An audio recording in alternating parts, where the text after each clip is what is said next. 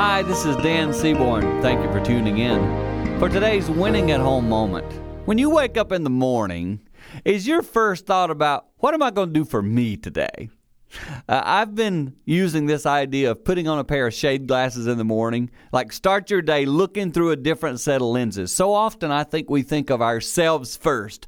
Teenagers, listen, you wake up in the morning and your first thought is, me, what about me? me first mentality. It's normal, it's life.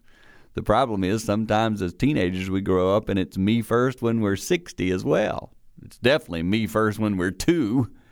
And so we have to work during the course of our life to lose the me first mentality because it keeps us uh, selfish, focused on what we want. And when we break that and change that, we love others. We focus on others. That helps our family. That helps our marriage. That helps our relationships with our children. That helps us win at home.